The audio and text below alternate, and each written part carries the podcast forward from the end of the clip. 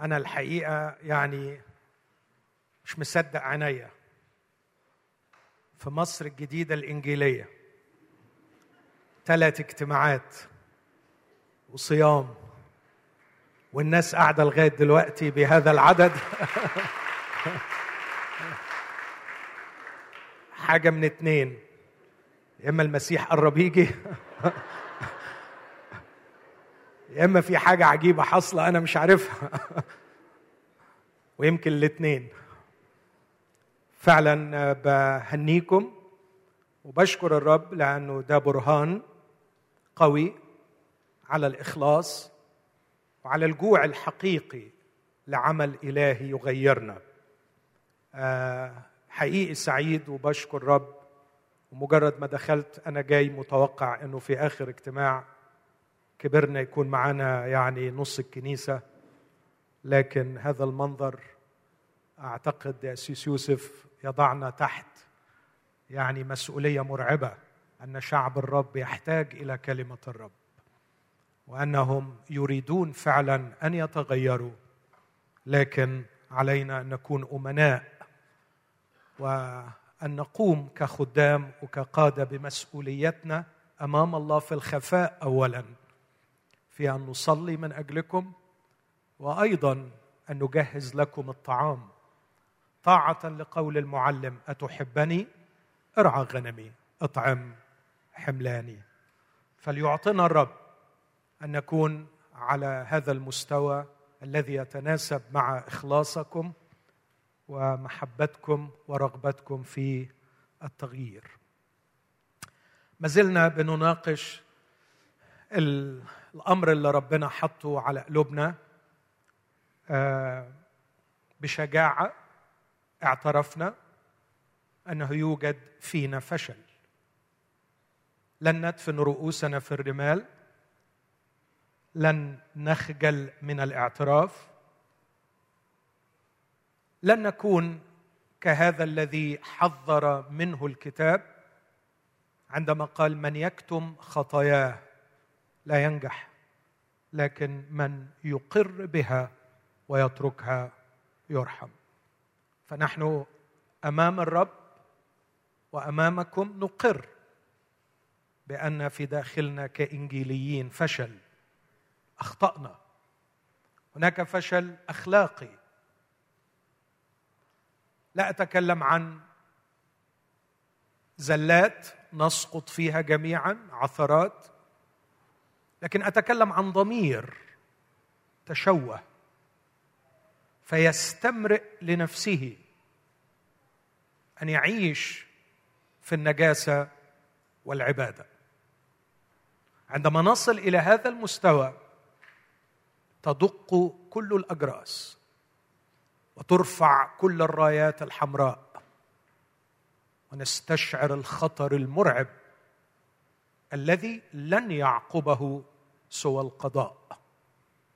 وإذا أردنا أن ننجي أنفسنا من دينونة الرب علينا أن نعترف بالخطأ وأن نقول له في الغضب اذكر الرحمة وعملك في وسط السنين احيي لكن أيضا اعترفنا أن هناك فشل نفسي فشل نفسي ليس بقليل. نأتي إلى الاجتماعات وكأننا نتعاطى المسكنات لنسعد لسويعات ثم نعود إلى كآبتنا وقلقنا ومخاوفنا. غابت أفراح الكنيسة الأولى. كانوا يمتلئون من الروح القدس والفرح والفرح. كانوا يقفزون كالغزلان وسط البراري وبين الوحوش. كانت الوحوش تطعم عليهم. الوحوش تزأر والقديسون يسبحون. ضاعت أفراح الكنيسة. ومن وجهة نظري عندما تغيب الأفراح ابحث عن غياب القداسة حيث توجد القداسة الحقيقية يوجد الفرح الحقيقي. لكن أيضا تكلمت عن الفشل الإنساني. وهذا أمر يقلقني ويزعجني بشدة. غابت من كنائسنا الشخصيات الثقيلة. عندما أستعرض تاريخ الطوائف المسيحية المختلفة في العقود الماضية لم تخلو طائفة واحدة من شخصيات ثقيلة. في العلم في القيادة كان المنبر الإنجيلي له وزنه له ثقله كان الكتاب له احترامه غابت الشخصيات الثقيلة. وصار شبابنا ضحايا للاهوت الشعبوي المنتشر على صفحات السوشيال ميديا. وللأسف أصبحنا نجني المرار ولا نجد القادة الكبار الذين لهم كلمتهم المسموعة. لماذا غابت من كنائسنا الشخصيات الثقيلة؟ هناك فشل. الشخصيات الثقيلة تصنع وهي صناعة ثقيلة تحتاج إلى أعوام وعقود. لكن يبدو أن هناك خلل عطل إنتاج هذه الشخصيات. لكن أيضا هناك فشل وجودي. ما من شخص يلجأ إلي لمشورة إلا وأجد نفسي مضطر أن أسأل عن معنى الحياة بالنسبة له. عن الإرسالية التي يعيش من أجلها. عن الهوية الواضحة عن نفسه أمام نفسه. وأكتشف في 99% من الحالات أن الشخص يسبح ويخدم ويعظ وربما يكتب لكنه لم يعرف بعد. ما قال عنه بولس أسعى علشان شيء واحد. لعلي أدرك الذي لأجله أدركني المسيح يسوع أيضا. أراه وأراها منهمكين في أمور كثيرة دون أدنى إدراك واختبار لروعة الحقيقة مخلوقين في المسيح يسوع لأعمال صالحة. قد سبق الله فأعدها لكي نسلك فيها. لم يكتشف بعد تفرده his uniqueness. لم يكتشف هويته. ولم يعرف خدمته وإرساليته. لذا يتخبط الشخص ويصبح ضحية لتجارب إبليس وضحية لظروف الحياة. كيف قصرنا؟ كيف أهملنا خدمتنا؟ وكيف أهملنا أولادنا وشبابنا؟ ما هي خطيتنا؟ ماذا فعلنا؟ ماذا فعلنا كقادة وكخدام حتى أننا نرى في النهاية هذا الفشل الرباعي يضرب في كنائسنا بقوة؟ حاولنا أن نستطلع الأسباب. هناك أسباب كثيرة. مش هعيد تاني اللي قلته في الصباح. أن هذا الفشل الرباعي لا يميزنا فقط لكن ربما يميز الكل. لكن في كل بيئة ثقافية فكرية دينية تعليمية اجتماعية قد تجد اسبابا مختلفة. حاولت أن أكتشف الأسباب. أخطاءنا كإنجيليين التي أدت بنا إلى هذا الفشل. وأعتقد إنه ما قدمته ربما يكون تشخيص جيد. لدينا خلل في مفهوم محضر الله. خلونا نعترف إن ده أصابنا في مقتل بقي محضر الله قاصر على زمان ومكان. لدينا خلل في فهم معنى الإنجيل. ولدينا خلل أيضا في فهم معنى الخلاص. نحن نتكلم كثيرا جدا عن الخلاص. لكن برضو أحبائي أقول بسبب غياب العقل النقدي وأن نفحص أفكارنا مرات بنلاقي وبنكتشف إن إحنا مفاهيمنا عن الخلاص مختلفة عن ما علم به الكتاب. ما فيش شخص انضم لكنيسة إنجيلية بغض النظر عن كل طوائفها إلا ولديه قيمة كبيرة لقضية الخلاص. الخلاص الخلاص. حابب الفت النظر لبعض ربما تكون مفاهيم خاطئة. غالبا الخلاص في ذهننا. عند عندنا كلنا هو حدث حدث في الماضي. فممكن تسمع السؤال ده بصورة أو بأخرى. إمتى تخلصت؟ إمتى حصلت على الخلاص؟ أنا تخلصت من 30 سنة. أنا نلت الخلاص من 20 سنة. بنسمع التعبير ده مش كده؟ صحيح. في كلمات كتابية آيات تتكلم عن خلاص بصيغة الماضي. تيموساوس الثانية واحد يقول عن الله الذي خلصنا ودعانا دعوة مقدسة لا بمقتضى أعمالنا بل بمقتضى القصد والنعمة التي أعطيت لنا في المسيح يسوع ربنا. لكن نفس الرسالة أصحاح ثلاثة عدد 15 الرسول بيقول لتيموساوس وأنت منذ الطفولية تعرف الكتب المقدسة القادرة أن تحكمك للخلاص. رسول بولس في عبرانيين اثنين يتكلم عن خلاص ويقول كيف ننجو نحن إن أهملنا خلاصا؟ هذا مقداره. قد ابتدأ الرب بالتكلم به ثم تثبت لنا من الذين سمعوا. انه خلاص قبلناه واختبرناه. لكن في نفس الرسالة اصح سبعة يقول من ثم يقدر أن يخلص إلى التمام الذين يتقدمون به إلى الله إذ هو حي في كل حين ليشفع فيهم. الرسول يعقوب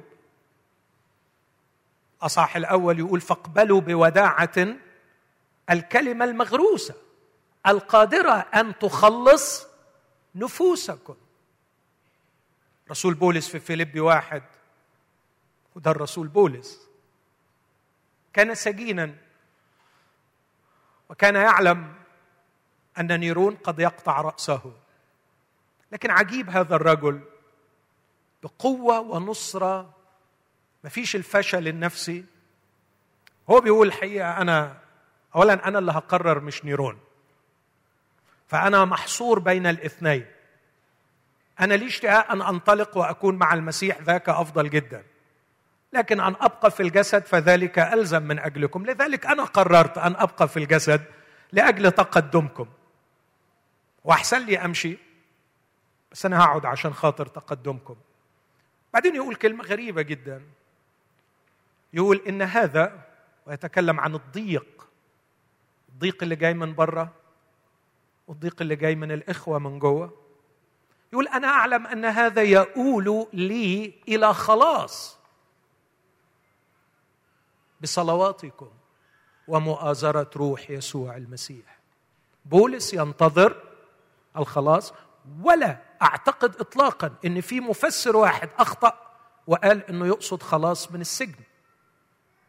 أنه ما كانش بيتكلم عن السجن يعني إنه بلوى عايز يخلص منها. لكن علق إف بي هول واحد من الشارحين الكبار وقال كان بولس يتكلم عن خلاص بولس من بولس.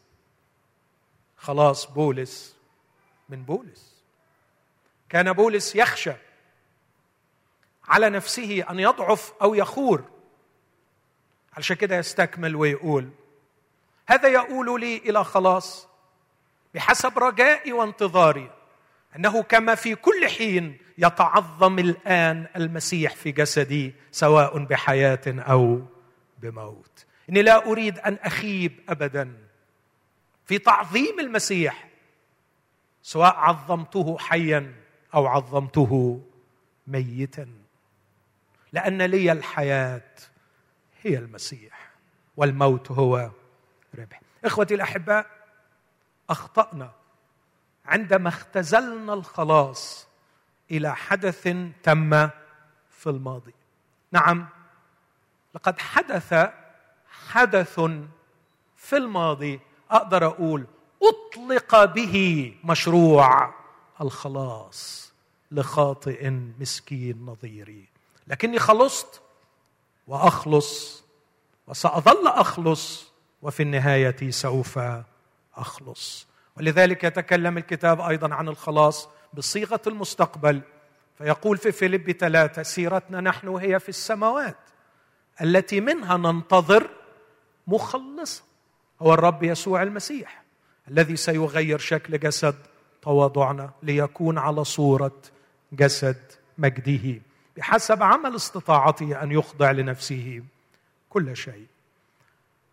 إيه الخطر من فكرة خلصنا وخلصنا؟ هي كده بالظبط. ما دام خلصنا نبقى خلصنا. لا جهاد لا خوف لا تركيز لا دراسة لا تهذب لا تدرب. ما فيش أدرب نفسي ليكون لي ضمير. بلا عثره من نحو الله والناس. ليه؟ لأنه أنا ها؟ خلصت. خلصنا. وخلصنا. وخلاص خلصنا. إنها مأساة حقيقية. أصابتنا في مقتل. كثير بحب أقول بحبش أستعمل تعبير كنت خاطي حتى لو كانت الترانيم بتقول كده ماشي. لكن بقول أنا خاطي وجدني مخلص. Have been found by a savior. في واحد لقيني مخلص. والمخلص ده شغال معايا رحلة خلاص. شفاني وبيشفيني. بناني ولسه بيبنيني. أنقذني ولسه بينقذني. أخطأنا عندما اعتبرنا الخلاص حدث حدث في الماضي وانتهت القصة ومستنيين بس كملته بحاجة هتحصل في المستقبل والحاضر ده منطقة بين كده قوسين نقضيها مؤتمرات وغنى ونهضات واجتماعات وخلاص على كده. خطأ تاني أعتقد اننا سقطنا فيه. هو عندما نقول خلصنا أو الخلاص بنركز على الخلاص من وليس على الخلاص لي أو إلى. في حين أن الكتاب المقدس يتكلم أكثر عن الخلاص إلى. خلصنا فور وات لإيه؟ مش بس خلصنا من إيه. أعتقد لما أقول خلصنا لإيه خلصنا لأعمال صالحة. قد سبق الله فأعدها لكي نسلك. فيها. هقف عند النقطة دي بتوضيح أكثر الخراف الضالة اللي محتاجة راعي يا ريت حد يدور عليها علشان بتشتت التركيز. دول أجمل خراف في الدنيا يعني. ويا ويل من يعثر أحدهم بس برضه نحطهم في أماكنهم.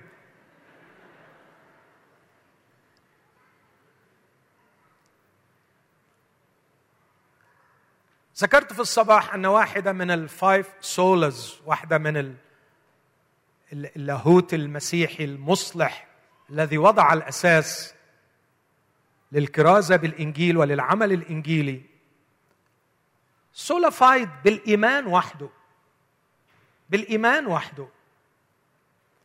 وكثير خلطنا ما بين التبرير بالإيمان والخلاص بالإيمان. نحن لن نتبرر أمام الله إلا بالإيمان. لكن الإيمان الذي يبرر هو الإيمان الذي يتبرر بالأعمال. أقول تاني نعم إن التبرير بالإيمان وحده لكن الإيمان الذي يبرر هو نفسه يتبرر كيف أبرر إيمانك؟ وأعتبره إيمانا يبرر إذا لم يكن له أعمال. أو أضيف وأقول زي ما قالوا رجال الله اللي قريت لهم كتير. نعم التبرير بالإيمان وحده لكنه ذاك الإيمان الذي ليس هو وحده. الإيمان الذي يبرر الذي يبرر وحده هو هذا النوع من الإيمان الذي لا يمكن أن يكون وحده لكنه الإيمان المصحوب بأعمال. التبرير قضية قضائية أمام الله. كلمة التبرير تعبير يستعمل في المحاكم أن أتبرر. لكن هذا الإيمان الذي بررني بررني لكي يحل المشكلة ويرفع العائق بيني وبين الله فيمتعني بالخلاص. وعندما ننتقل لمنطقة الخلاص نكتشف أن هناك أشياء كثيرة نحتاج إليها مع الإيمان. نحتاج إلى الكتب المقدسة القادرة أن تحكمنا للخلاص. نحتاج إلى الكنيسة كي يدعم أحدنا الآخر فنختبر الخلاص. نحتاج إلى التجارب والضيقات في الحياة لأنها أيضا تؤول إلى الخلاص. نحتاج إلى صلوات المؤمنين. يقول الرسول هذا يؤول لي إلى خلاص بصلواتكم ومؤازرة روح يسوع المسيح.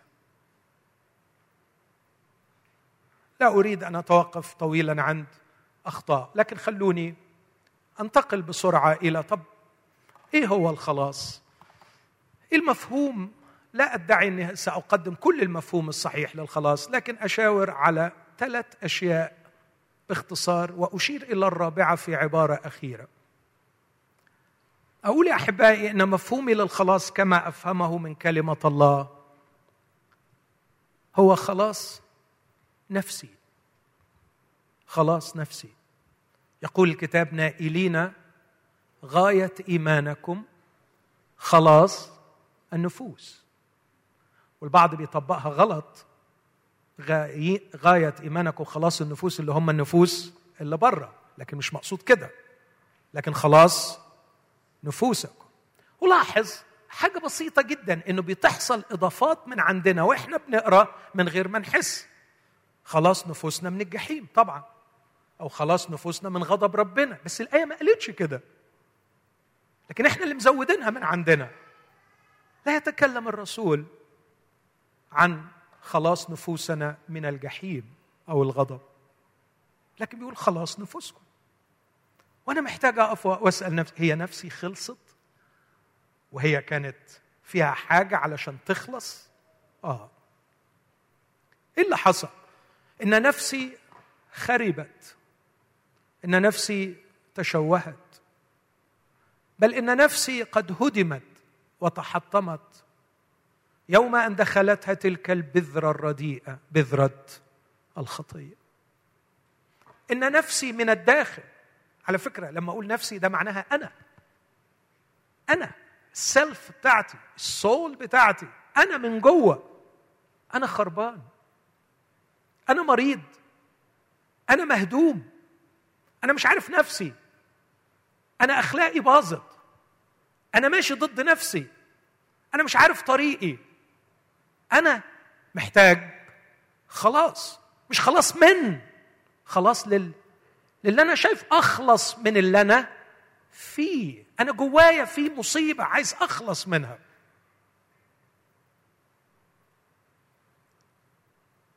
حكيت يمكن القصة دي قبل كده. مرة كنت نبطشي في المستشفى وفي نص الليل زميلي اللي كان نبطشي معايا جه ايقظني بغضب. قال لي قوم قوم انت نايم نوم عميق وسايبني. فأنا قلت أكيد في عيان مات ولا حاجة وهو موروط فيه. قلت له خير خير في إيه؟ قال لي قوم. عندي سؤال واحد عندكم في المسيحية خلاص؟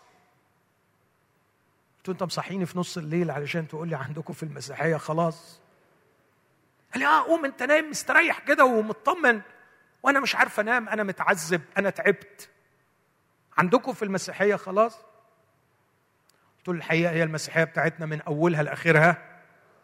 خلاص فخلاص هي حكاية خلاص كلها على بعض. واللي عملها على بعضيها هو اسمه مخلص. بس أنت عايز تخلص من إيه يعني؟ عايز تخلص من الجحيم؟ لا ما, ما فكرتش في الجحيم. لكن أخلص من اللي أنا فيه. أنا تعبان. أنا محتاج. خلاص. إخوتي الأحباء الله أرسل ابنه يسوع المسيح. مش عشان ينجي شوية ناس من الجحيم. لا يا إخوتي لا يا إخوتي. الله مش أرسل ابنه يسوع المسيح عشان يموت على الصليب عشان يملأ مقطف مؤمنين يرميهم في السماء. ناس كانت رايحة الجحيم يطلعهم ويوديهم. مش دي القضية. لكن الله كان عنده جواهر. أثمن من الجواهر. هذه الجواهر ضاعت في الطين غرقت في حمأة عميقة. لم تعد هذه الجواهر قادرة على إخراج نفسها ولم يعد أحد قادر على أن يخرجها. أرسل ابنه ليغوص في حمأتنا أرسل ابنه ليدخل إلى مأساتنا لكي يخرج هذه الجواهر من جديد. الله عنده أبناء. الله عنده أحباء. خلقهم على صورته كشبهه. خلقهم عظماء لكن العظمه ضاعت. خلقهم أحرار لكن الحرية ضاعت. خلقهم في مجد لكن المجد ضاع. خلقهم للملك لكن الملك ضاع. ضاع منهم كل شيء. وهم أنفسهم ضاعوا. أرسل الله ابنه to restore يرجعهم يفتديهم يطلع الجواهر من الطين ويحطها في مكانها اللائق بها. أنا شخصيا أؤمن أن هذا المثل قاله يسوع على نفسه وهو يصف خلاص النفس أن هناك لؤلؤة واحدة كثيرة الثمن. هناك مخبوءة في مكان ما لكن التاجر الذي يطلب اللآلئ الحسنة مضى وباع كل ما له لكي يشتريها. لقد مضى بعيدا بعيدا بعيدا اخلى نفسه اخذا صورة عبد صائرا في شبه الناس. وإذ وجد في الهيئة كإنسان وضع نفسه وأطاع حتى الموت موت الصليب. غاص هناك في أعماق حمأتي لكي يخلصني. الخلاص هو خلاصي أنا. لكي اسمعني هقول بعض التعبيرات اللي العالم بيحبها لكن بيسيء فهمها. خلصني لكي أعرف ذاتي. خلصني لكي أكتشف نفسي. خلصني لكي أحقق ذاتي. خلصني لكي أعرف مواهبي المدفونة. خلصني لكي أكون أنا. خلصني لكي أكون أنا المخلوق على صورته. أنا عارف إن البعض عنده حساسية من التعبيرات دي. لكن إيه تحقيق ذاتي واكتشاف ذاتي؟ حبيبي واحدة واحدة وهي ذاتي دي مين اللي عملها؟ لماذا تخلص تخلط بين ذاتي المخلوقه على صورته وبين ذاتي بعد أن تشوهت بالخطية؟ في يوم قريب ستمحى الخطية وستبقى نفسي. هناك في السماء لن توجد خطية لكن سأوجد أنا. إن ذاتي ثمينة في عيني الله وقد أودع فيها كل الروائع حتى أن داود يقول بمجد وكرامة كللته. من هو الإنسان؟ حتى تذكره. وابن آدم حتى تفتقده. بمجد وكرامة كللته. أقمته على جميع أعمال يديك.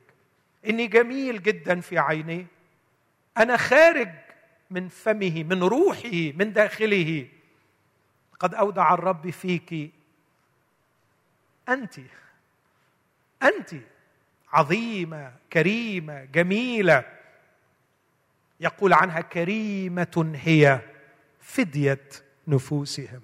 يقول لواحد فينا صرت عزيزا في عيني مكرما وأنا قد أحببتك.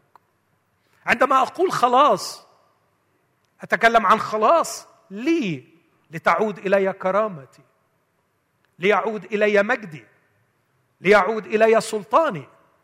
ليعود إلي ذكائي لتعود إلي مواهبي التي دمرت بعمل إبليس في حياتي وبسبب الخطية في حياتي.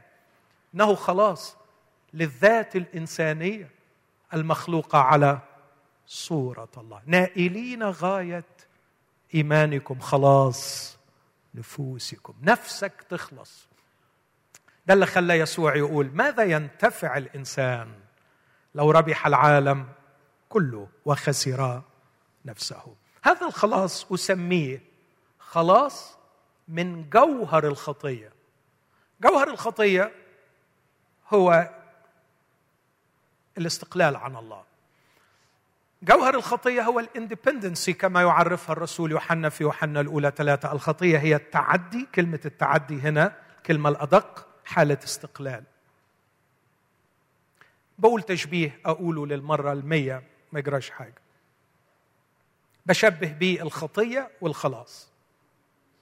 بقول في يوم من الأيام نظرت الأرض إلى دورانها المبدع إلى حجمها الرهيب إلى جبالها الشامخة ومحيطاتها الشاسعة. نظرت الأرض إلى زرقة سمواتها وخضرة أراضيها.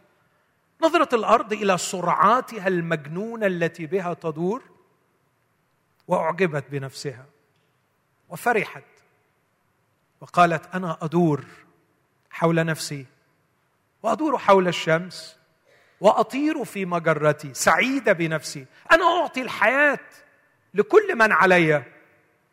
لا شيء يؤلمني ويوجعني إلا أني حبيسه هذا المدار حول الشمس. لماذا أظل أدور مقيدة للشمس؟ ثم نظرت للشمس بنظرة ثورية متمردة وصرخت في وجهها أعطني حريتي أطلق يدي.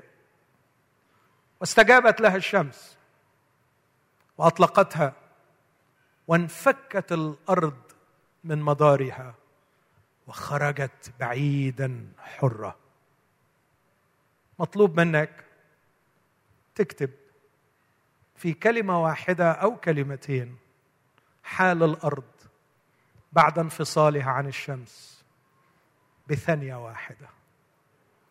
حاول توصف حال الأرض. ظلام موت دمار خراب. نعم. كانت الأرض خريبة وخالية. هذا هو أنا. هذا هو أنا عندما بغباء ثوري رفضت الاعتمادية والدوران حول خالقي. هذه هي الخطية. قد خرجت. خرجت من محضري. خرجت من الدوران حوله. ففقدت الحياة وصرت ميت. الخلاص هو عودتي إلى المدار. هو عودتي إليه علشان أرجع من جديد. أدور بسرعة مظبوطة. علشان أرجع من جديد. أطعم الإنسان والحيوان. علشان أعود من جديد. باهي الجمال. لن أستطيع أن أعود أنا ولن أستطيع أن أكون أنا كما خلقه الله إلا بحالة اعتمادية كاملة وعلاقة حميمة مع الله. وهذا هو الخلاص. خلاص من جوهر الخطية وهو حالة الاستقلال عن الله. لكن كمان الكتاب بيتكلم عن الخلاص بصورة ثانية بيتكلم عن الخلاص كشيء أخلاقي. وده للأسف في عرفنا البروتستانتي أو الإنجيلي مش بنركز عليه. إحنا بنركز على الخلاص من الجحيم خلاص بدم يسوع. مش كده؟ عندنا ترانيم كتيرة عن الدم لأنه الدم وفى دين وده موجود وهتكلم عنه. لكن حابب أقرأ لحضراتكم جزء. ما فيهوش أي كلام عن دم المسيح. وهو أيضا كلام عن الخلاص. طبعا ممكن حد لو عايز يعني يعاكسني شوية ياخد الحتة دي ويقول ماهر بيقول ما فيش خلاص بدم المسيح. ما قلتش كده. لكن لو عايز تعاكس الله يسامحك. لكن أنا هقرأ جزء فيه خلاص وما فيهوش كلام عن دم المسيح لأنه الخلاص واسع ومتعدد الجوانب وأعتقد إن إحنا كانجليين كثيرا ما نهمل هذا الجانب من الخلاص وهو الجانب الأخلاقي. بشوف ناس يبقى واقع اخلاقيا يقول لك بس أنا اتخلصت. يا عمي ما ينفعش. إيه إيه يعني ما ينفعش؟ قصدك المؤمن يهلك؟ يا حبيبي أنا مش بناقش دلوقتي عقيدة هلاك المؤمن ولا عدم هلاك المؤمن. أنا اللي شايفه ببساطة إن حضرتك عاكك الدنيا ويعني ما تأخذنيش مهببها وبتقول إنك مخلص. دول ما يركبوش مع بعض. يقول لا لا لا لا دي مالهاش دعوة بدي. أنا نلت الخلاص. اسمي اتكتب في سفر الحياة. أنا رايح السماء آه اقع آه أعك. بس أتوب وأرجع وكل حاجة زي ما هي. حد سمع كلام زي كده؟ للأسف الشديد موجود. وأنا عايز أقول لاحبائي إذا كان في حد بيفكر بالطريقة دي أنت واهم كبير قوي ومخدوع كبير قوي ليه أقول لك آية بسيطة توضح الفكرة دي؟ موجودة في رسالة تيموساوس الثانية وأصحاح اثنين الرسول كان بيحذر تيموساوس وبيقول له إن في ناس كتير جوه غلط داخلين غلط. فكأن تيموساوس بيسأله بيقول طب أنا أعرفهم إزاي الناس الغلط دي؟ الناس اللي بيقولوا إن هم مؤمنين وهم مش مؤمنين طب أنا أعرفهم إزاي؟ بيقولوا مخلصين وهم مش مخلصين أعرفهم إزاي؟ قال له للأسف يا حبيبي إحنا ما نقدرش ندخل في القلوب. اسمع الآية دي يعلم الرب الذين هم لا الرب هو الذي يعلمهم. صح اثنين أنت جبت الشاهد. طب كويس نقول ال ال العدد بالظبط. تيموساوس الثانية أصحاح اثنين عدد 19 يعلم الرب الذين هم له. يعني كأنه بيقول له حبيبي نحن لن نستطيع أن نعلمهم لكن الرب هو الذي يعلمهم. طب بعدين يعني هنقعد إحنا كده من غير أي كلو نعرف مين المؤمن ولا مين مش مؤمن؟ اقرأ كمالة الآية من فضلك. ركز على كمالة الآية. وليتجنب الإثم. كل من يسمي اسم المسيح. هللويا. ما أروع كلامك يا رب. يس أنا ما أعرفش إذا كنت مؤمن ولا مش مؤمن. الله هو الذي يعلم. لكن أنت ملتزم علشان تخليني أقتنع إنك مؤمن إنك تتجنب الإثم. وعندما لا أراك تتجنب الإثم أنا لا أستطيع قط إني أقول عليك إنك مؤمن. الله يقول براحته. لأن الله هو اللي بيعرف القلوب لكن أنا ما أعرفش القلوب. يعلم الرب الذين هم له. أنا ما أعرفش إذا كنت أنت له ولا مع ولا مش له. أنا أقدر أعرف حاجة واحدة. إذا كنت تسمي اسم المسيح عليك شيء واحد أن تتجنب الإثم. لما حضرتك لا تتجنب الإثم أنا بحط عليك كويستشن مارك كبيرة وبقول يعني إلى أن يثبت.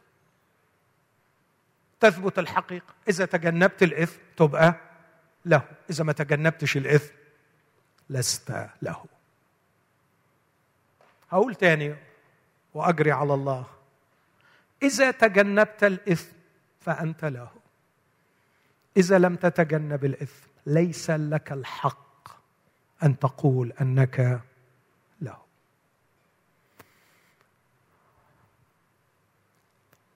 بص معايا في رسالة تيتوس من فضلك أصحاح ثلاثة. في تيتوس ثلاثة. رسول بولس بيكتب نصائح لتلميذه تيتوس. بخصوص الكريتيين اللي كان تيتوس بيخدمهم. ملاحظة بسيطة بس عن الخلفية النفسية والأخلاقية للكريتيين. بولس قال له عنهم وبخهم بصرامة في أصح واحد. ليه؟ قالوا لأن دول جايين من مجتمع.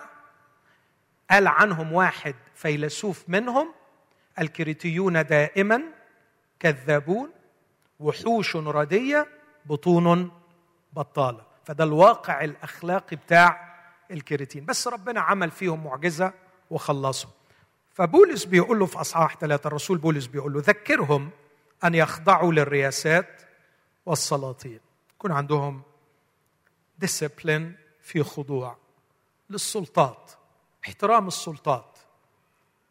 النهارده مثلا في الأوساط الإنجيلية بالذات أقول بكل ألم إن كلمة السلطة صارت سيئة السمعة. ما بكلمش عن السلطة السياسية بس ولا السلطة الدينية بس. لكن تعرفوا بشوف يعني كل الشرر يتطاير من العيون لما بقول سلطة الكتاب المقدس. محدش عايز سلطة. مرفوضة كلمة السلطة. وكأن السلطة ده شيء يقلل من القدر. لكن الكتاب المقدس بيقول ذكرهم أن يخضعوا يخضعوا للرياسات والسلاطين. وإيه كمان؟ ويطيعوا ويكونوا مستعدين لكل عمل صالح ولا يطعنوا في أحد ويكونوا غير مخاصمين حلماء مظهرين كل وداعة لجميع الناس. إيه ده؟ إيه ده؟ على فكرة ما فيش هنا عبادة ما فيش هنا كنايس ما فيش هنا صوم ما بيقولوش ذكرهم يصلوا ما بيقولوش ذكرهم يدفعوا عشور بيقول له ذكرهم يكون عندهم أخلاق. ما تزعلوش مني يعني. من الآخر كده السبع حاجات دول كلهم عبارة عن إيه؟ أخلاق. يعني يا يا, يا, تيتوس قل للمؤمنين يكون عندهم أخلاق عالية. ذكرهم بأهمية الأخلاق. لكن أتخيل أتخيل إن تيتوس هو بيسمع الكلام ده أو بيقراه. يا عم حاسب أنت من شوية قايل لي الناس دول جايين من خلفية هم وحوش رديه وبطون بطالة وكذابين إزاي تطلب مني أطلب السبع حاجات الراقية قوي دي من الناس دي؟ ده صعب قوي. بس بولس يلحقه ويقول له أمال إيه لازمة الخلاص؟ لو لسه الثقافة اللي إحنا جايين منها تترك طابعها علينا ما تحكيليش عن الخلاص. يعني مش عايز أدخل في تفاصيل. مآسي الثقافة المصرية لما أشوفها في وسط المؤمنين. يعني لما حضرتك تمد إيدك على مراتك أقول بكل أسى بكل أسى. والمأساة مش إنك يعني لكن شايف إنه ده كأنه يعني شيء يعني يعني حلال يعني. الشرع يا أخي قال كده يا أخي. صحيح ما تضربهاش جامد يعني بس يعني يجوز يعني إنك. أرجوك لما ألاقيك في الوضع ده أرجوك أرجوك ما تحكيليش على الخلاص. ما تتكلمش على الخلاص. عيب. حتى مش وقته يا أخي. مش مناسب ابدا. أن نتصرف صرف طبقا للثقافة وبعدين أجي أحكي عن خلاص. مرة بعثت رسالة لصديق عزيز متألم. قلت له أعتقد إذا لم ننجح ككنيسة في أن نفتدي الثقافة نحن قد فشلنا فشل ذريع في إرساليتنا عندما أرى الإدارة الكنسية نسخة طبق الأصل من اللي بيحصل في مجمع التحرير نحن في مأساة. نحن في مأساة. إذا لم نرتقي اخلاقيا عن الثقافة المحيطة بنا ما تحكيش عن الخلاص. الخلاص هو خروج من ثقافة رديئة شوهتنا. لأنها عملية فداء أخلاقي. إنه خلاص لنفسي يظهر أول ما يظهر في تغيير في أخلاقي. أرني الأخلاق. أرني الرقي الأخلاقي. أرني شيئا مختلفا عن هذا المجتمع قبل أن تبشر. وريني حاجة جميلة نظيفة. وريني ناس حلوة. أخلاقها راقية. عشان حتى الإنجيل يبقى ليه طعم. يقول الرسول عن العبيد اللي جايين بميراث مؤلم نفسي وثقافي. لكن يقول لهم عايزكم تعملوا حاجة أيها العبيد. عايزكم تشتغلوا بكل أمانة ورقي في الأعمال بتاعتكم. ليس كمن يخدم الناس بخدمة العين لكن كمن يرضي الرب. وبعدين يقول عنهم تعرفوا ليه طالب من كده؟ لكي يزينوا تعليم مخلصنا الله. لكي يخزى المضاد. إذ ليس له شيء رديء يقوله عنكم. أنا لا أعرف المضاد إذا أراد أن يقول عنا أشياء سيجد أم لا يجد. لكني أخجل وأقول ربما يجد الكثير. فأعتقد أن بولس توقع اعتراض تيتوس وحس ان ده كتير قوي. لكن بص من فضلك بيقول له إيه بعديها. نكمل. تيتوس ثلاثة من فضلك. عدد ثلاثة.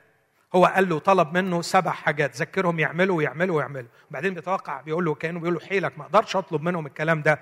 راح لحقه قال له لاننا كنا نحن أيضا قبلا. أغبياء. يا حاسس بيها قوي أنا دي. أقدر أقولها بملء الفم معاه كنت قبلا غبيا. كنا قبلا أغبياء. غير طائعين ضالين مستعبدين لشهوات ولذات مختلفة عائشين في الخبث والحسد ممقوتين مبغضين بعضنا بعضا. ده اللي كنا فيه. طب إيه اللي حصل؟ اللي حصل هقول لك. ولكن حين ظهر لطف مخلصنا الله وإحسانه حين ظهر اللطف مخلصنا الله وإحسانه. معلش اسمحوا لي أتوقف عند إحسانه دي. ترجمة غير دقيقة في العربي. الكلمة اليونانية ظهر هز فيلانثروبي كلمة فيلانثروبي يعني عشق الإنسان. عندما أظهر الله إنه مش بس بيحب الإنسان لكن يعشق الإنسان. كأنه بيحتد ويحتج ويقول لا ما خلقتش الإنسان عشان يكون بالأخلاق المنحطة دي. لا لا لا لا لا لا ما خلقتوش علشان يكون كده. أنا بحب الإنسان والإنسان قادر إن تطلع منه أخلاق راقية. أذكر في مرة جلست مع شخص راقي جدا في أخلاقه راقي جدا في أخلاقه وهو شخصية شهيرة. بعدين لما رجعت مراتي بتسألني بتقول لي إيه انطباعك عنه؟ قلت لها الحقيقة كنت حاسس إني قاعد مع updated version من ال humanity نسخة مطورة من الإنسان. يا لجمال الإنسان عندما ترتقي أخلاقه. حين ظهر لطف مخلصنا الله وإحسانه لا بأعمال في بر. آه فكرة التبرير بالإيمان مش بالأعمال. ما عملناش حاجة عشان نتبرر. لا أستحق. لا بأعمال بأعمال في بر عملناها نحن بل بمقتضى رحمته عمل إيه؟ خلصنا بدم المسيح. صح كده؟ لا مفيش هنا دم المسيح. القضية هنا مش قضاء ودينونة وعقاب وعايزين لا لا لا لا. القضية أخلاقية بحتة. فالخلاص قضية أخلاقية بحتة. اسمع خلصنا بإيه؟ ها؟ غسل الميلاد الثاني. لما نتكلم عن غسل سامحوني في التعبير يعني كان في حالة تعرفوا كنت أتمنى أكون لبناني دلوقتي. اللبنانيين ما يعرفوش كلمة قذارة بيعرفوا كلمة تاني بس عيب تتقال هنا يعني. لما نقول محتاجين غسل يعني كان في حالة قذارة.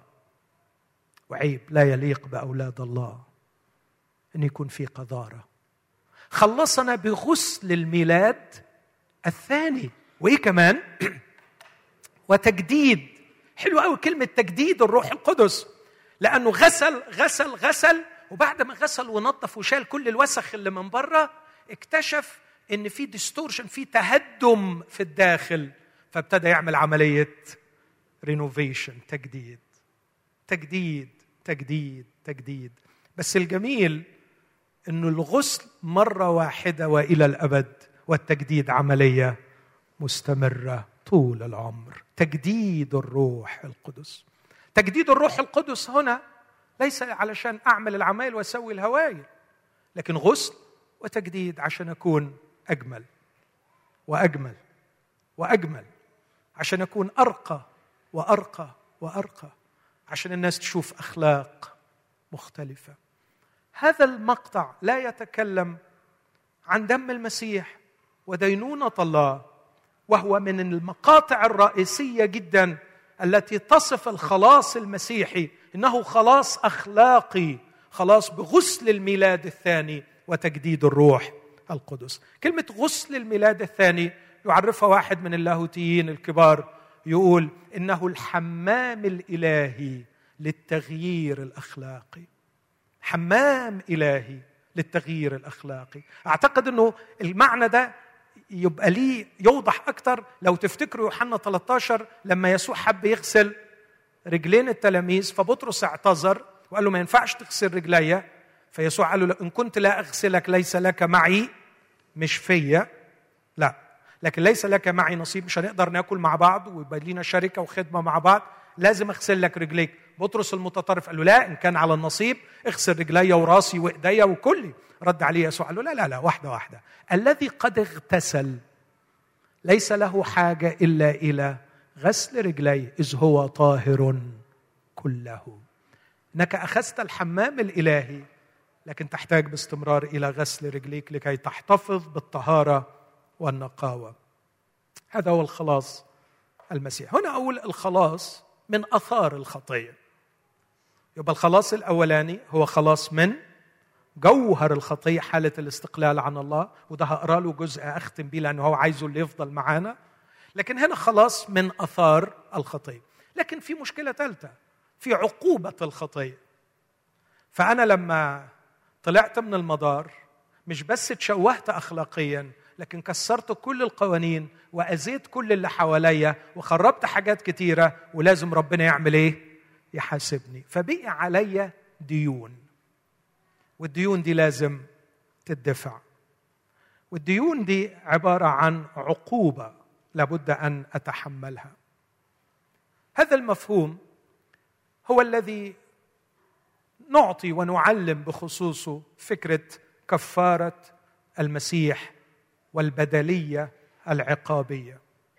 فالمسيح مات من أجلنا كبديل لكي يتحمل عقابنا. بعض بيعترض على الفكر ده. من حقك تعترض فلسفيا وانسانيا. لكن أتذكر قول أحد أعظم العقول في العالم حاليا جون بولكينغ هورن وهو بيتكلم عن الثالوث. وبيقول على فكرة فكرة الثالوث مش سهلة.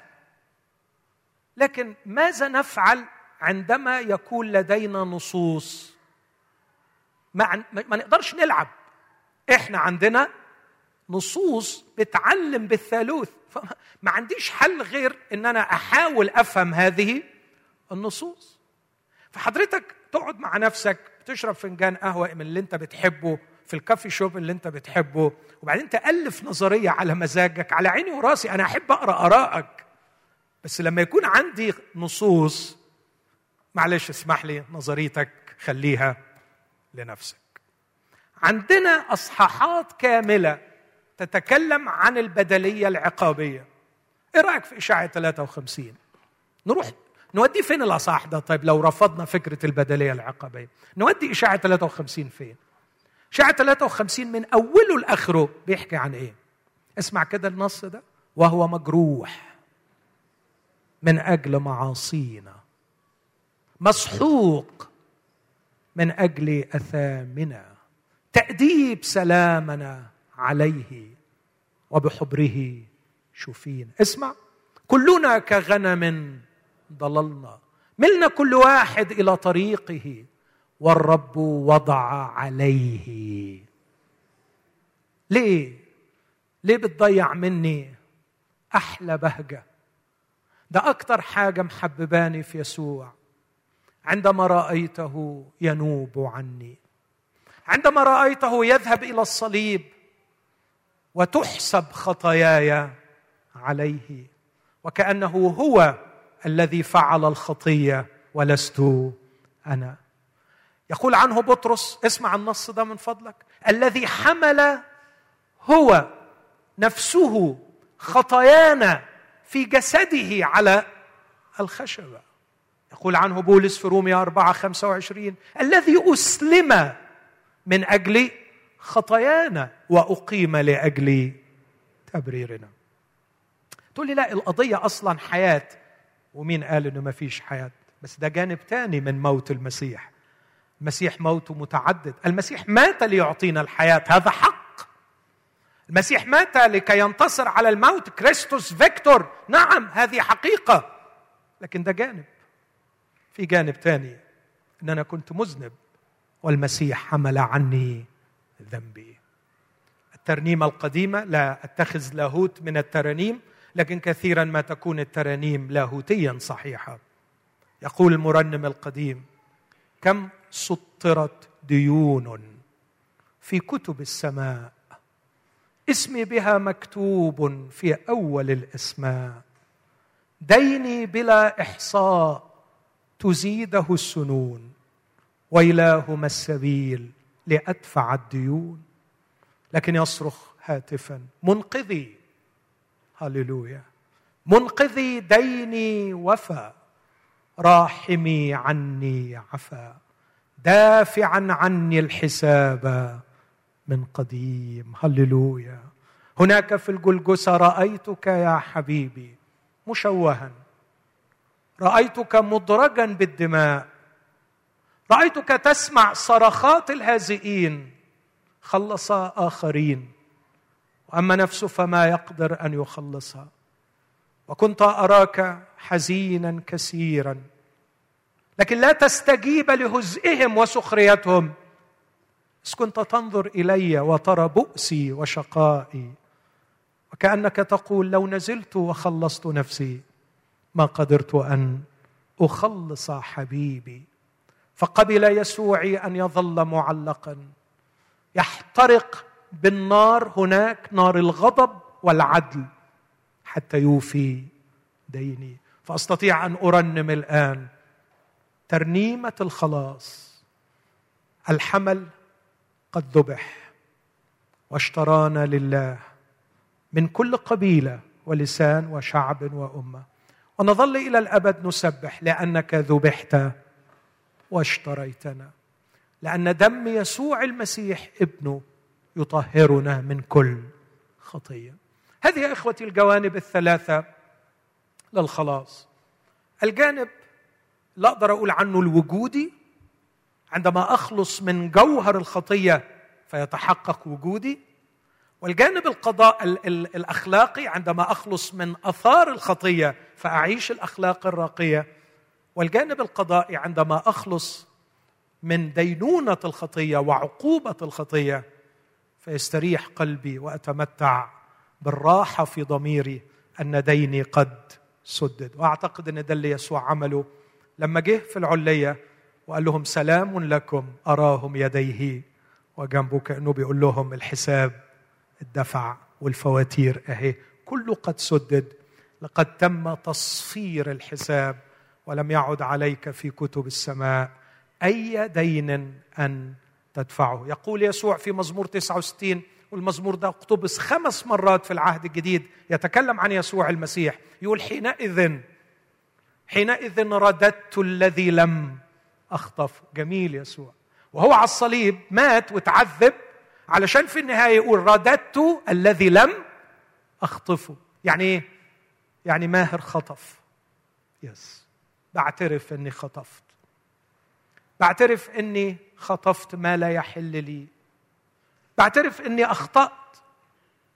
وكان علي أرد بس ما أقدرش. يسوع يقول رددت الذي لم أخطف ماهر خطف وأنا دفعت. وأنت النهارده يسوع بيأكد لك كل خطية عملتها يسوع دفع ثمنها عشان يقدر يقول لك مغفورة ليك خطاياك. على فكرة ما كانش يقدر يقول مغفورة ليك خطاياك لولا إنه دفع الثمن. لما حب يصورها للراجل اللي مش فاهمها قال له كان في إنسان مداين عنده مديونين. واحد ب 501 ب 50 وإذ لم يكن لهما ما يوفيان سامحهما جميع أيهما يكون أكثر حبا له قال أظن الذي سامحه بالأكثر. قال له بالصواب أجب. إنها أحبت كثيرا لأنه غفرت لها خطاياها الكثيرة. لقد دفعت دينها وسددت كل الثمن. أختم كلامي يا إخوتي بما بدأت به. لأنه ده الحقيقة أكثر شيء غالي على قلبي الخلاص الوجودي. أخي أكثر حاجة هتحفظك من الخطية. ركزوا معايا في آخر ثلاث دقائق أوعدكم. أكثر حاجة هتحفظك وتكرهك في الخطية. أكثر حاجة هتخليك تبص للعالم العالم الموضوع في الشرير وتقول له على فكرة أنت ما تلزمنيش. وأنا مش هخضع ليك.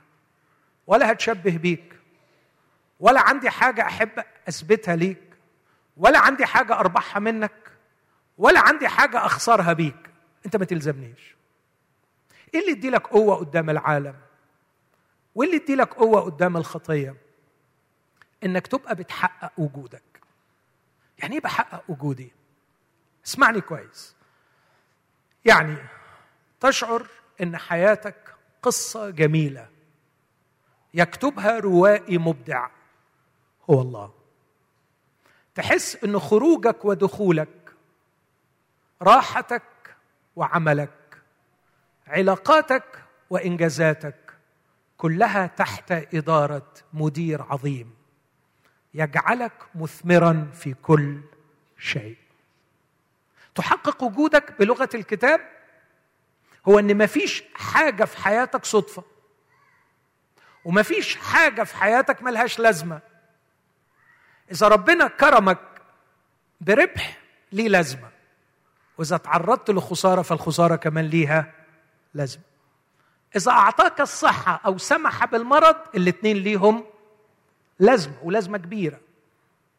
إذا قدرت من الآخرين أو أهنت وظلمت من الآخرين الاثنين ليهم لازمة. تحقيق الوجود أشعر أن كل شيء في حياتي له معنى لأنه يخدم القصة. إيه رأيك لو بتقرأ قصة؟ كل اللي فيها حلو. إيه رأيك؟ تقروا قصص؟ أعتقد ما تبقاش قصة مش كده؟ إيه رأيك لو بتقرأ قصة كل حاجة فيها واضحة وما فيهاش أي حاجة غامضة؟ ده يبقى كاتب خايب. ده كاتب خايب. إيه رأيك لو بتقرأ قصة ما فيش ولا حاجة مرتبطة ببعضيها؟ إيه رأيك فيها دي؟ شكسبير يقول عنها اخصوصا يرويها أحمق. ما تنفعش تبقى حكاية. لكن القصة القصة التي تحصل على الجائزة مليانة بالغموض مليانة بالألم مليانة بالخسارة لكن مليانة أيضا بالربح والنجاح. المهم إن في النهاية القصة ليها معنى. هذا هو الخلاص. هذا هو الخلاص الذي أبشر به في يسوع المسيح. إن يسوع يستلم حياتك ويمسك بإيدك من ساعة ما تخرج من بيتك لغاية ما تنام على سريرك. نمت فين؟ نمت إزاي؟ نمت مبتسما ولا نمت ودموعك على خدك؟ على فكرة جزء من القصة يقتضي إنك تنام ودموعك على خدك. ما تقلقش. كل ده من حبكة الرواية. ده جزء مطلوب في القصة. في القصة الجميلة التي يبدعها الله. لن تخلو صفحاتها من الدموع والألم والوجع. لكن في النهاية أنت تشعر وتعلم وتوقن إن في مؤلف عظيم يشرف على كل الأحداث علشان يصنع في النهاية معنى. وهذا المعنى تتأكد أنه ينتج من شيئين أو ثلاث أشياء. الشيء الأول إنك تلاقي روحك مثمر في كل عمل صالح. وتلاقي روحك بتنضج وبتكبر وبتنمو كشجرة مغروسة على مجاري المياه. والناس بتقطف من ثمرك وتاكل. لكن الحاجة الثالثه الأخيرة عمرك ما تتحرم من أعمال العناية الإلهية. ما يعديش عليك يوم إلا وتشوف أصابعه. ما يعديش عليك يوم إلا وتحس. تقول آه دي حركاته. ده هو اللي عملها. أنا فاهمه. أيوه دي منه دي. هو قاصد كده. ياه ده أنت عملتها بحرفنه جامدة قوي يا إزاي عملتها كده؟ أنت إزاي اتدخلت كده؟ يا ده أنا ما كنتش فاهمك خالص. طب أنت إزاي إزاي قلبتها كده في الآخر وطلعتها بالشكل ده؟ أعمال العناية الإلهية التي أستمتع بمفاجآتها الثرية كل يوم. مع الإثمار المستمر لكل من حولي. مع الشعور بالنجاح وتحقيق الذات واكتشاف المواهب. هو ده الخلاص. ساعتها لما تختبر ده تبقى عارف انت مين عارف انت هنا ليه عارف انت بتعمل إيه عارف ان اللي جاي حلو لأن لسه المؤلف يكتب فصلا جديدا من فصول القصة. مطمئن هتبقى شبعان. أعظم خبر أقوله لك ولما هتبقى شبعان قوي النفس الشبعانه هتدوس العسل محدش هيشتريك. وانت مش هتبيع الغالي بالرخيص لأنك شبعان. رب يسوع يدعوك لهذا الخلاص. بطرس الصياد كان يوضع الذهب عند أقدامه. إيه رأيك في المنظر ده؟ إيه رأيك؟ أحد البابوات كان الذهب أكوام في روما فبيفرج أحد الأصدقاء وبيقول له لم نعد مثل بطرس. يقول ليس لي فضة ولا ذهب. قال له بس على فكرة ما تقدرش تقول اللي كان بطرس بيقوله. أما الذي لي فإياه أعطيك. باسم يسوع المسيح الناصري. قم وامشي. إيه الوجود ده؟ إيه يا بطرس الوجود ده؟ ما أجمل وجودك أيها الرسول بعد أن كنت صيادا مسكينا. ما أجمل وجودك؟ ما أجمل وجودك؟ وأنت تقيم طبيث من الموت؟ وما أجمل وجودك وأنت نائم في السجن؟ إيه رأيك في نوعية الوجود ده؟ طيب واحد صابح تتقطع راسه بالسيف. فعلا هيتقطع هتتقطع رقبته بالسيف. وهو عامل إيه؟ ها؟ نايم. إيه ده؟ تبلد؟ لا لا لا لا خالص. كبير. كبير على الموت؟ يس. آه. كبير على الموت. كبير قوي على الموت.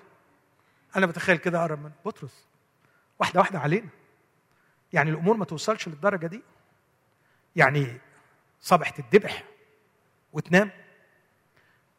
مربوط في عسكريين وحواليك 16 عسكري بيحرسوك وتنام. كتير قوي علينا. واحدة واحدة علينا. مفيش خطر. مفيش حاجة يا حبيبي. ما تقلقش. أنت قلقان ليه؟ لا ما أنت هتموت. قال لا مش هموت. ليه مش هتموت؟ قال أنا كنت مع المسيح بنتمشى سوا على بحيرة طبرية. وقال لي اتبعني. وبعدين قال لي إن أنت متى شخت هتموت. فأنا هموت لما شيخ وأنا لسه ما شختش فمش هموت. آه بس يا بطرس الواقع بيقول إن حضرتك دلوقتي في السجن وصابح تموت. هيرودس قرر. هيرودس يا حبيبي يلا اركب على مفخله مين هيرودس ده؟ هيرودس وأبو هيرودس وأم هيرودس. يقولوا اللي هم عايزينه. تفرش معايا خالص. أنا نايم. سيبني انام اعمل معروف بلاش الأسئلة اللي ملهاش لازمة دلوقتي. كمل نوم. بعدين ربنا قال له لازم يصحى عشان هنطلعه. فراح بعت له ملاك. الملاك عايز يصحيه مش عايز يصحى. اضطر يضربه ضربه فعلا. فقام. قوم اطلع. خد بعضه وطالع. قال له لا لا البس الحذاء. يعني ماشي. اطلع وطلع. أجمل تعبير وهم طالعين. انفتح لهم باب الحديد. من تلقاء نفسه. عندما أعيش وجودي ستنفتح لي الأبواب من تلقاء ذاتها. لن أضطر أن أكسر باب أو أقفز من شباك. أقف أمام باب الحديد فيفتح من تلقاء ذاته لأني أعيش الوجود الحقيقي الذي قصده للمخلص يسوع. يسوع ما يعملش أقل من كده.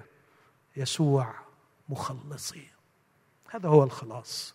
إذا فهمناه صح أعتقد مش هيكون فيه. لا فشل نسمعهم بقى.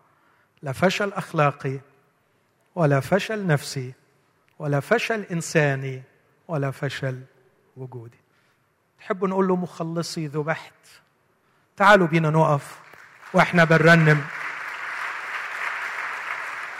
خلونا نقف.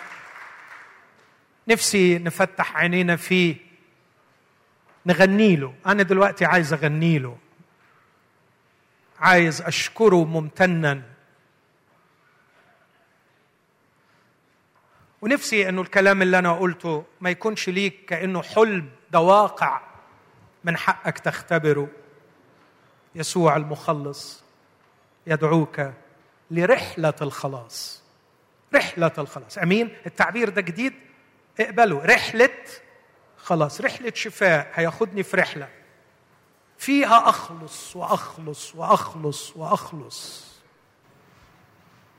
مخلصي ذبحت عندما ذبحت من أجلي وضعت الأساس لشفائي وتحريري أنا عايز أسبحك. أنا عايز أحمدك. يا حبيبي عايز أقول لك مقدر اللي أنت عملته من أجلي.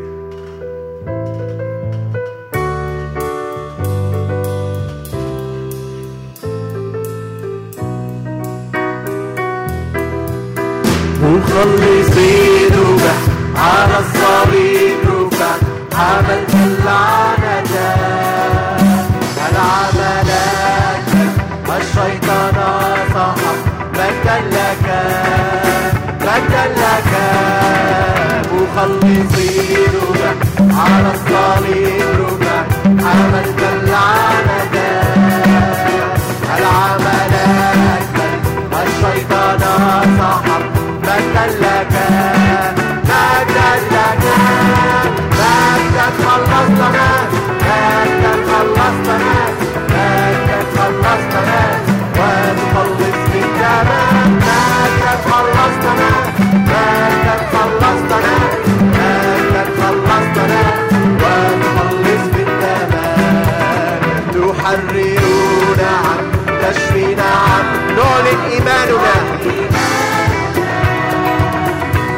تتغير لا تتأخر. نؤمن بك نؤمن بك تحررنا عن تشفينا عنا عن نار إيماننا. لا تتغير لا تتأخر. نؤمن بك نؤمن بك أنت خلصتنا أنت خلصتنا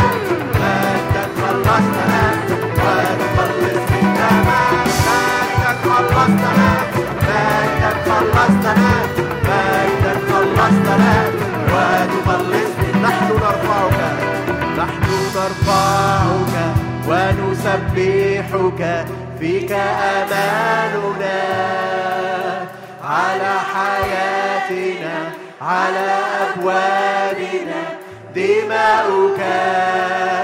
دماؤك نحن نرفعك ونسبحك فيك أماننا على حياتنا يا رب. على أبوابنا. دماؤك دماؤك. أرجوك. ثق أن الرب يسوع موجود بيننا الآن. ثق أن الرب يسوع قريب جدا من صرخة القلب الكثير. من يسمع؟ من يسمع صرخة القلب الكثير؟ من يسمع أنين شخص؟ أنين امرأة موجودة هنا؟ تشعر أن أيامها ضاعت بلا معنى؟ أو شخص يشعر بأن الحياة غير مفهومة. أو شخص يشعر بالذل للخطيه هذه المشاعر حقيقية جدا. ما تلومش نفسك عليها. إنها علامات وجود الاحتياج للمخلص. أصرخ إليه. يا مخلص. أيها الحبيب المخلص أنت عمرك ما هتقول من أين أخلصك. أنت قادر على الخلاص. قال لهم اليوم تم هذا المكتوب في مسامعكم. روح السيد الرب علي لأنه مسحني.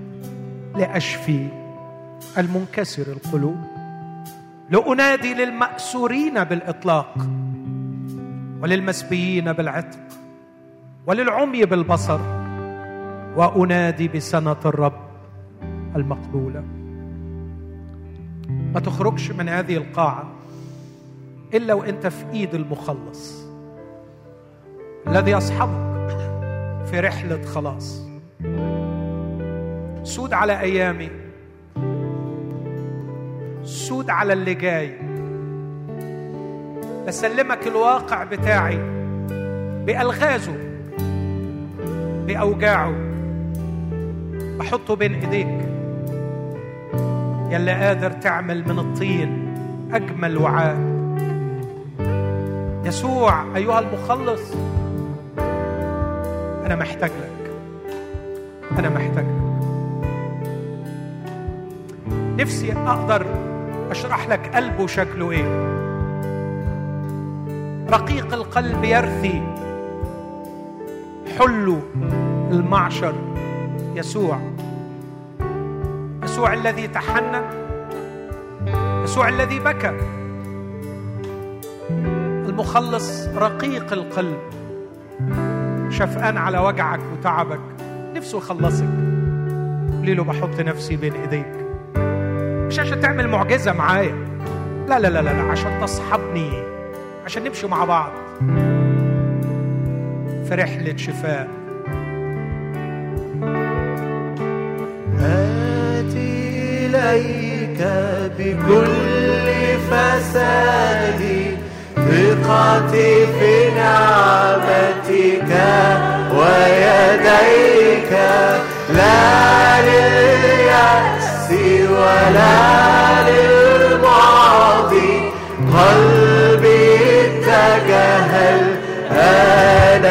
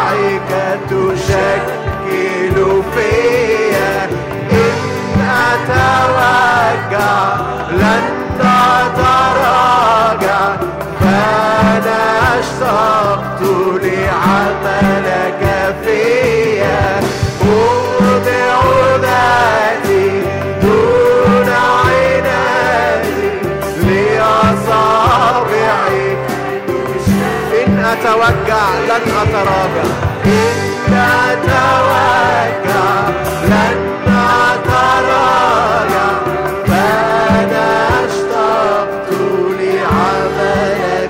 فيا.